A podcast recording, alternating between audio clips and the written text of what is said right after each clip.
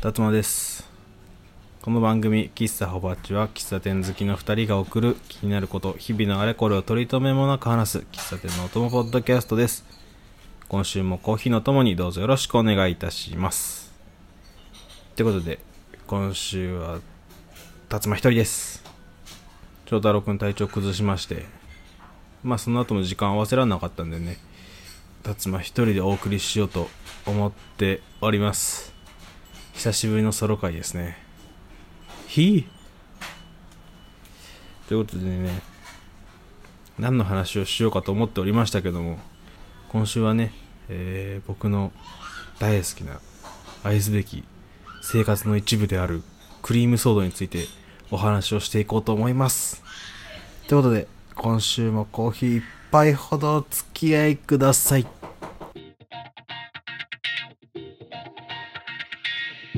たっぷりって言ったら米だったぞ。クリームソーダ？えまだ言ってんの？生クリーム別で食べとる？名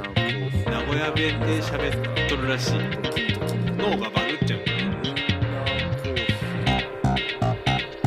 喫茶ほぼ8。はいということで皆さんはねクリームソーダ飲んだことあるんですかね？多分ないことはないんじゃないかなと勝手に思っておりますけども56年ぐらい前からね。もう気狂ったように喫茶店に行ってはクリームソーダを頼みという生活を繰り返したわけですけども。去年ね住所不定無職の生活を1年してそこでねいろんな喫茶全国津々浦々チェーンから個人店まで新しいのから古いのまでいろいろ巡ってねいろいろ、えー、十人十色百社百用と言いますかいろんなクリームソーダに出会ったのでねよりこう喋れることあるんじゃないかというところで話していこうと思いますけどもやっぱねクリームソーダはねエンターテインメントなんですよ。でね僕のきっかけ多分二十歳過ぎたぐらいからこんな勢いでクリームソーダを摂取しているわけですけどもなんかね大学の時になんかの折にコメダに行った時に久しぶりにコメダのクリームソーダを飲んでこれあの今脳裏に浮かんでない人はすぐ検索してもらってコメダのクリームソーダってねあのグラスがまずあの長靴型なんですね。ブーツグラスブーツグラス言ってますけどにえっ、とソフトクリームが乗ってるという形のスタイルでまあこれをね多分二十歳過ぎの時にその時は多分久しぶりに数年ぶりとか飲んでおやおやこれは楽しいぞと。いうところをきっかけにハマっていくと。まあねその時こうデザートと飲み物を同時に摂取できる。最高のエンタメじゃないか。って気づいて。そこから邁進していくわけなんですけど。あちなみにあれですね。それ好きが高じてと言いますか。好き好き言ってたらあのこの間先輩にあのコメダのブーツグラスをプレゼントしていただきました。ありがとうございます。今僕の部屋には鎮座しています。まあ多分皆さん想像するいわゆるクリームソーダイマジナリークリームソーダがねあると思います。あのほぼ8のサムネイルにもなっているちょっと高いグラスくびれたグラスにメロンソーダが入って丸いバニラアイスが入って、えーチェリーが乗ってると。これクリームソーダです。ただやっぱねこのイマジナリークリームソーダからね各各喫茶店少しずつ違ってくるんですよね。でそこにねこ個性を感じると言いますかまあ一番分かりやすいとこで言うとソーダのとこの色ね。これはまあ大体ねメロンクリームソーダが主流と言いますか大方を占めてるんですけどたまにね青があったり赤があったり、まあ、黄色があったり変わったところだとね紫とかグレーとかあったりね。するわけですよ。あのちなみにグレーを頼んだ時はあの3色のシロップをいい感じに混ぜてグレーを作るっていう高等テクニックでした。とかね他にはと色で言うとねあの吉祥寺のユイヤペンペルが9種類のクリームソーダを提供してたりあとはグラスの形ですよ、まあ、くびれたちょっと背の高いグラスが大方なんですけどやっぱねコメダのブーツグラスとかあとねジョッキで出てきたとこもあったな。とかちっちゃいグラスのとことかね。グラスで特徴的なのはねあの藤沢にあるジュリアンっていう喫茶店であの2つクリームソーダができるグラスがあって1個のグラスなんだけど真ん中で分かれてる、まあ、システムで言うと火鍋と一緒のシステムのクリームソーダがあってねこれもまたいいところで。で他に個性が現れるまだまだあるんですけど、まあ、上に乗ってるアイスが、えーバニラアイスか。もしくはソフトクリームか。あとねこれでイレギュラーなのがねアイスプラス生クリームってことがあるわけですよ。それちょっとお得な感じするの。であとアイスの大きさね、まあ、形も含めてなんだけどさっきも言った吉祥寺のイリアペンペルはもうあのげんこつぐらい。あの31のワンスクープがまあ大体一般的だとするとその1.5倍ぐらいの直径はある。すげえとこがあったり。あとはね僕の、まあ、視覚的に一番エンタメだった岡山県倉敷にある西洋古事記っていう喫茶店で食べれるクリームソーダはですねアイスがバラになってます。これはすげえ。感動した。ぜひ検索して見てみてください、まあ、あとね他はねさくらんぼのありなしとか。まさくらんぼじゃなくてね季節のフルーツが乗ってるとかもあるね。そういう時とそういうとことか見つけるとねおっとくうってなったりあと炭酸の強さね。これねちょっと新しめのこじゃれた純喫茶に寄せた喫茶店。まあまあ純喫茶でいいと思うんですけど新しめのこう最近のこう昭和レトロにの流行に乗っかって作った若者向けのとことかは意外とちょっと大人っぽいクリームソーダ出しててシロップ少なめで炭酸強めみたいな。んでシロップをそこに溜めて炭酸ゆっくり注いでグラデーションのクリームソーダを作るみたいな。それは映えますわ。うん。あとはねあのむかなんか古くからやってるご夫婦でずっとやってるようなとこであのお客さん誰もいない日中とかに行くとねクリームソーダお願いしますって言うとこう店の冷蔵庫じゃなくて多分外か奥のね住宅お住まいになってるところの冷蔵庫の冷凍庫からアイスわざわざ出してきてで多分他の炭酸使うメニューないんでしょうね。すげえ半端に余ってるウィルキンソン開けてもらったりして。だからねアイスはカッチカチなんだけど炭酸がもうほぼない水で割ってあるみたいな。みたいなとこもあってね。なんかここはなんだろう。常連さんがコーヒー飲みに来るとこであんまりこうクリームソーダを頼む人たちはいないんだろうなっていうのが伺えたりね。するわけです。そうそんな感じでね。まああとはあの何回か行くけどずっとばらつきがあるとかね。甘さに、多分シロップの割合が毎回違うんでしょうね。すんげえ甘い時とすんげえ薄い時とあったりする。こういうとこ愛しいポイントですよ。ね、そういう、まあ、ちょっとした違いではあるんだけどやっぱ千差万別と言いますか。そこにこう喫茶店の個性であり喫茶店を運営している中での背景が見えたりするのがねこれ楽しいんですよ。これがねクリームソーダ一つ頼むだけでいろんなことがちょっとずつ見えてくるというか感じられる。これ最高のエンタメです。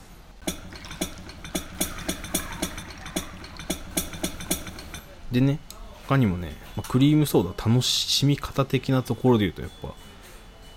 まあ、アイスとドリンクが一緒に乗っている。これはまず一番でかいところですよ。一石二鳥どころかもう1たす1が3にも4にもなる的なやつ。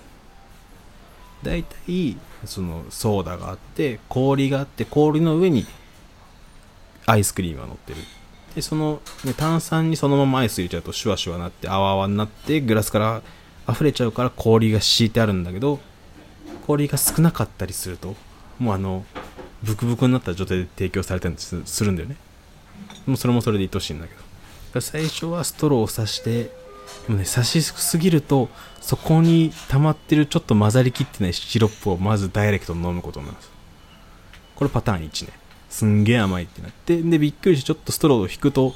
炭酸の部分とちょうど混ざった一番美味しいソーダ部分。これ2パターン目ね。でその後アイスをかじるじゃない。アイスをスプーンで細長いスプーンでね。パフェ用のスプーンで一すくいして。3回。今 3, 3パターン楽しいんだよ。でしたらちょっとアイスを押して沈めるの。するとアイスのなんか鎧みたいなのができるよ。だからアイスの冷たさにやられてソーダの液体部分が固まってへばりついたみたいな。これはあの俗に言うバニラアイスの鎧。ソーダの鎧の方が適切なのかな。鎧。これ4これこの鎧がね一番一番メルなんかクリームソーダ食べてんなって思うところ。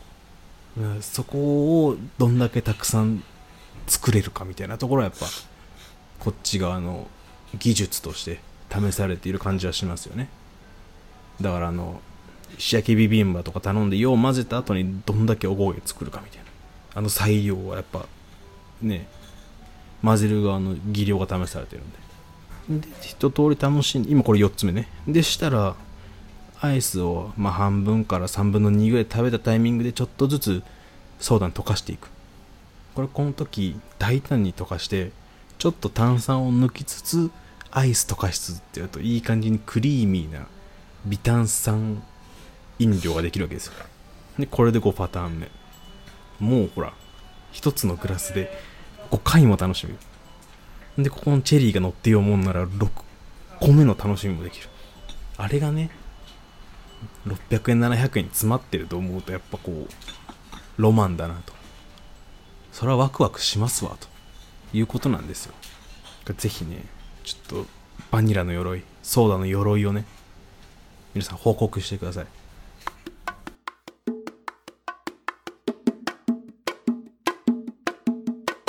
ねこんだけね熱を持って熱を持ってとか勢いよく話してるなぜかと言いますとね今日ね始まりのクリームソーダ屋さんに行ってきたんですよ。日本で初めてクリームソーダを出したと言われているところこれあの資生堂パーラーの銀座本店ですね。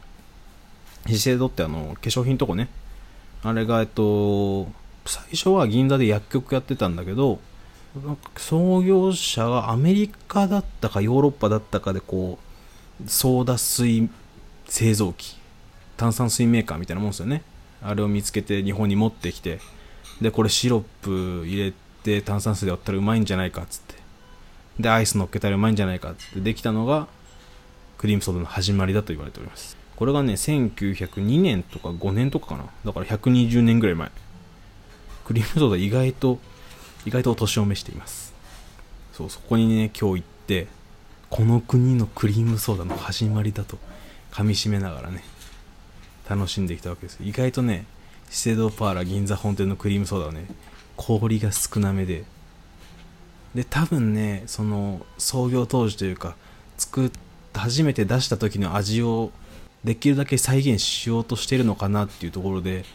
すっごい炭酸が弱くてシロップが強めみたいな。本当にシロップの甘さっていう感